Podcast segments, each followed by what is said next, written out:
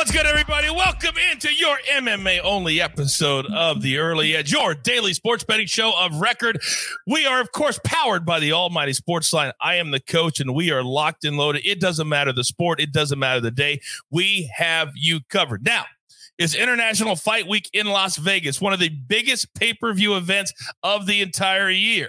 Now, Ian Parker couldn't make it. He's traveling. We'll have more information on him in the next couple of days. So I had to reach out to a couple of really sharp, young, and older minds to step in this week and see what they got. So let's bring in the star of the show. His name is Andrew Gombas, former NCAA wrestler. But this is a betting show. And Andrew, I looked you up. In the last 4 years combined, you have over a 10% ROI.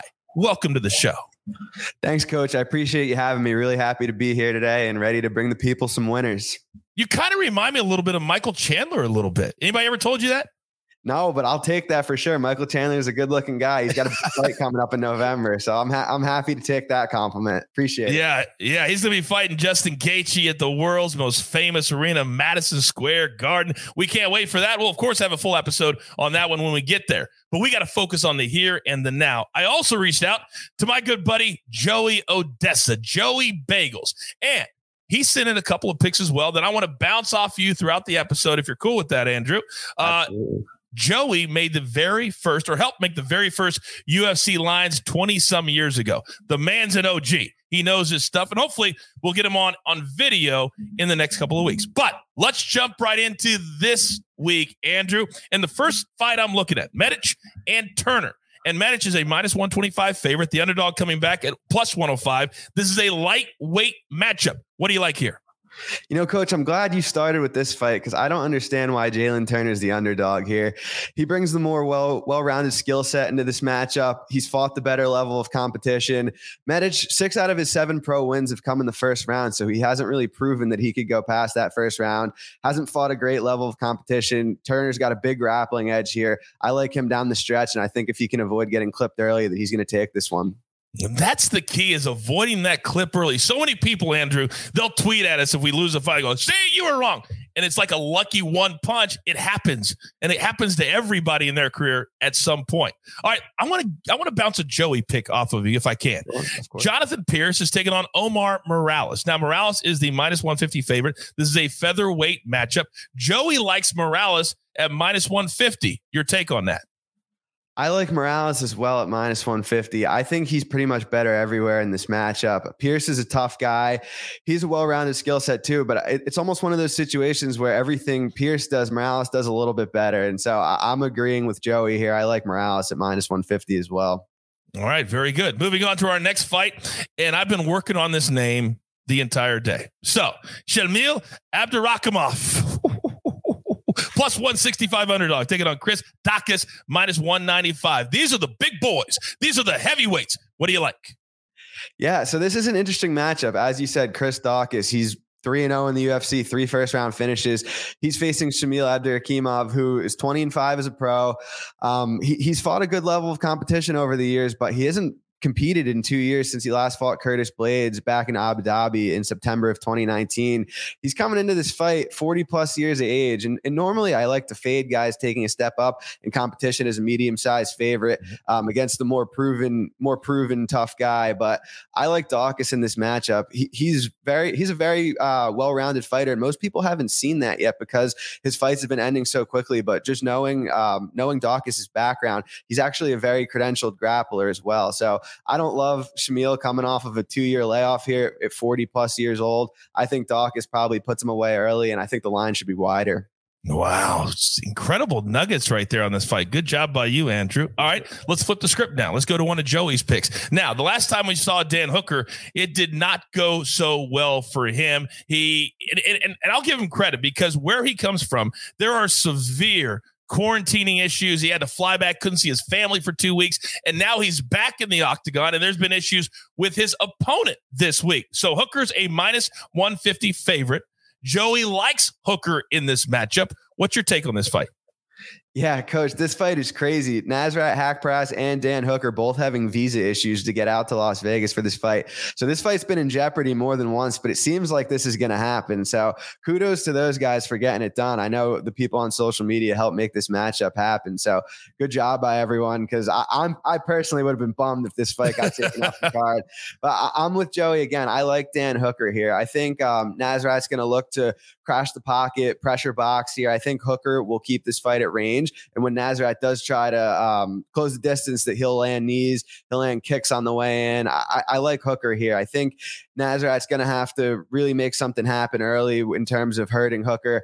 And it is worth noting that Dan Hooker did get knocked out by Michael Chandler. Mm-hmm. So it'll be interesting to see how his durability looks coming off of that. Also the war with Poirier. So those are two things to keep in the back of your minds when betting on this fight or deciding to pass. But I do think Hooker's going to win this fight. I'd probably make the line a little bit wide. Haven't bet it yet, but I'm going to keep an eye on the line movement late in the week and see if I'll go or not. We always have a lot of new bettors that tune in every single week. So I always like to tell them that kind of our baseline, because MMA is very different than football or baseball or basketball as far as betting is concerned. Minus 200 or above, we like to throw into parlays. Anything below, we like to think we can make a straight pick. And certainly this fight and this number falls into that category. But you bring up a great point. The way somebody gets knocked out and the way somebody gets dominated can really affect them the next time they come out. So keep that in mind, just like Andrew just said.